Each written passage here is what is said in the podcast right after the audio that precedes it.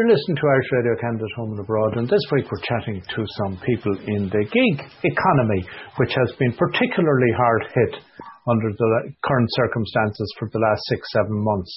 And Cli Donnellan has just released a new album, and we're focusing this week on some music. And the album, which uh, we've shared some of the music, you can catch it between 3 and 4 p.m. any day this week, uh, this month in the new releases section beneath the hedgerow. And I have Cli here with me. Cli, thanks a million for taking the time for a chat.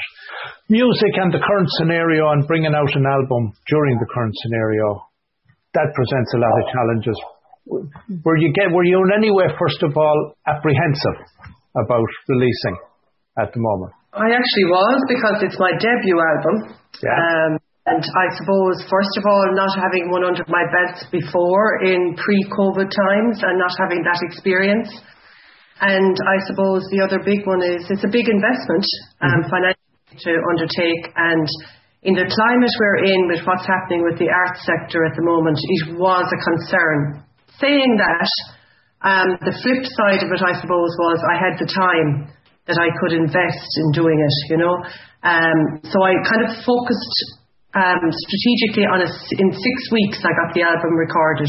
Of course, it, it didn't just, you know, the idea didn't just come just before COVID. It's been kind of, let's say, germinating for the last year or two. Um, and I suppose I was kind of gearing towards it, but I wouldn't have anticipated the year that was in it because, of course, we can't have a launch. You know, you can't have the musicians with you. A launch night in Ireland, in particular, um, I suppose, is a great platform for um, you know sharing your music, selling CDs. So in the loss of that, um, there was a lot of apprehension. You know, I had a previous album produced, I suppose, songs my father sang, and that was supposed to have been launched at the Willie Clancy Summer School this year, mm-hmm. and that impacted. That was relaunched last year, and that impacted, I suppose, sales of that CD. But nevertheless, you know, Austin, as you know, musicians they always forge ahead and they play their music and do what they do It's kind of an impulsive reaction. We still want to get our work done and out there and share it, you know. Now, while you mentioned that the CD launch is an important part of the process, the festival scene and the likes of Willie Clancy or where you have the fleadhs going on around the country, that's also a very important aspect because that brings people together. It allows you to share your music and actually then sell some of the product. That's all gone, so that must also be disappointing. It's a crucial, it's a crucial aspect of launching a CD. You know, musicians we we play at varying degrees at festivals throughout the year, depending on where we're from and availability and that. But it gets you around the different corners of Ireland, you know. And um, traditionally, and very often, having run a festival myself here in Mountshannon, at least four of the six years, if not five, we launched albums. And as you say, it's a crucial point of getting the music out there, selling more CDs, putting on a concert meeting new new people that like your music or might not even have been aware about it before. You know, and it's a very, I suppose, outside of the money side of it or launching and selling CDs, it's it's a very important aspect of sharing, I suppose, your own voice and who you are, and getting to festivals, tangibly meeting people in different communities coming from different areas of the country was a, a very important aspect of that. That aspect means that other musicians become aware of your recent work, you become aware of their recent work, and it is a network. And within all these networks, I know that the music media, be it the local radio stations particularly, mm. would be attending these festivals. So that must also represent a challenge. Yeah, absolutely. As you say, local radio, having hosting on local radio here myself, we've often gone out and recorded music in various different locations. So as you say, there's that spiraling effect from the tangible people on the ground at festivals, the local radio stations coming, um, recording the music, doing interviews. You know, it's mm-hmm. not even it's not even the CD sales. It's that one-on-one experience where you're maybe giving some of the background behind the production, behind the music you're playing. We can do that on in booklets, but it's a totally different experience to sharing it with people there at a festival, you know. It's um and that's unique. You're meeting and you get to meet artists afterwards, go up and have a word with them and the old signing of the CD too is a great traditional you know? So there are all the things that I suppose come to make the whole experience more more whole, I suppose, you know? And the the importance of local radio to traditional music is it is vital.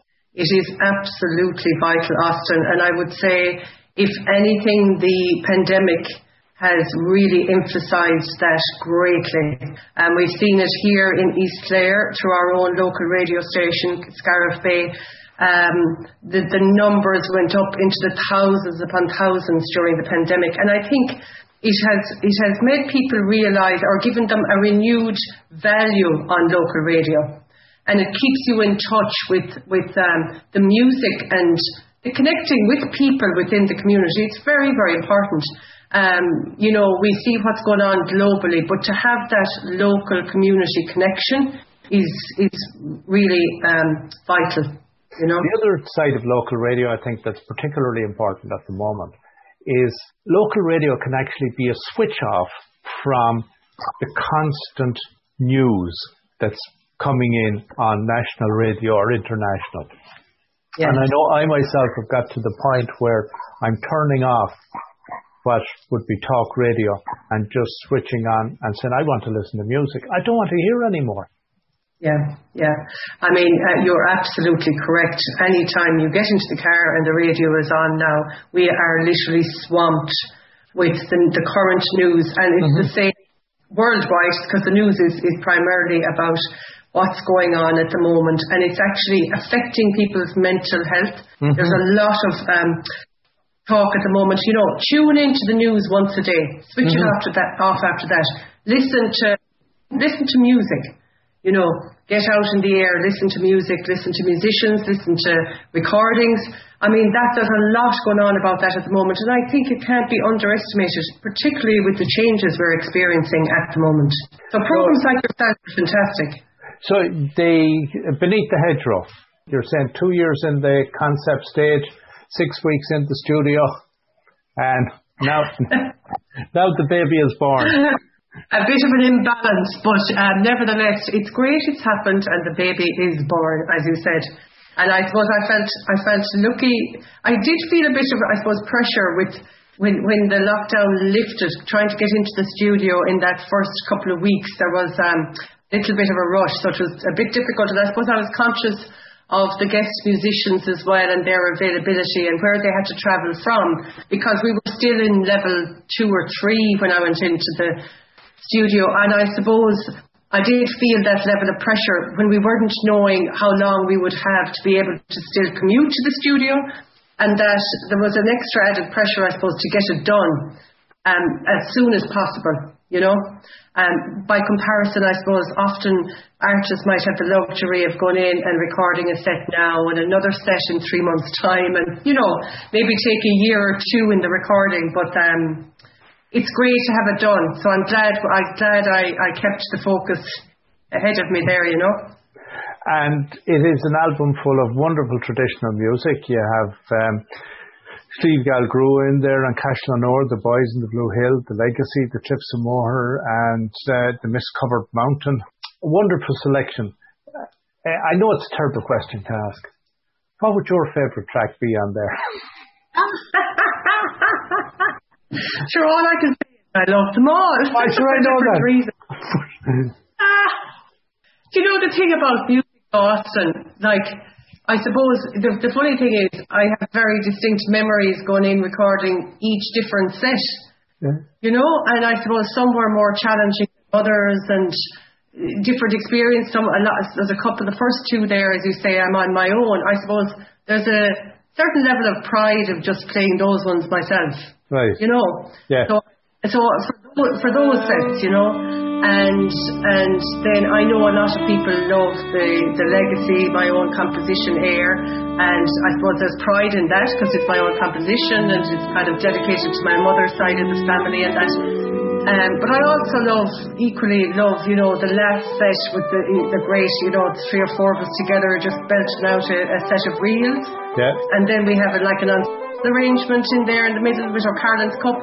So I suppose I can't single I can't single one out, and it's like every music. It's like with music, you know. It always depends on the mood you're in. You know, you get up in the morning and you go, "Listen to today."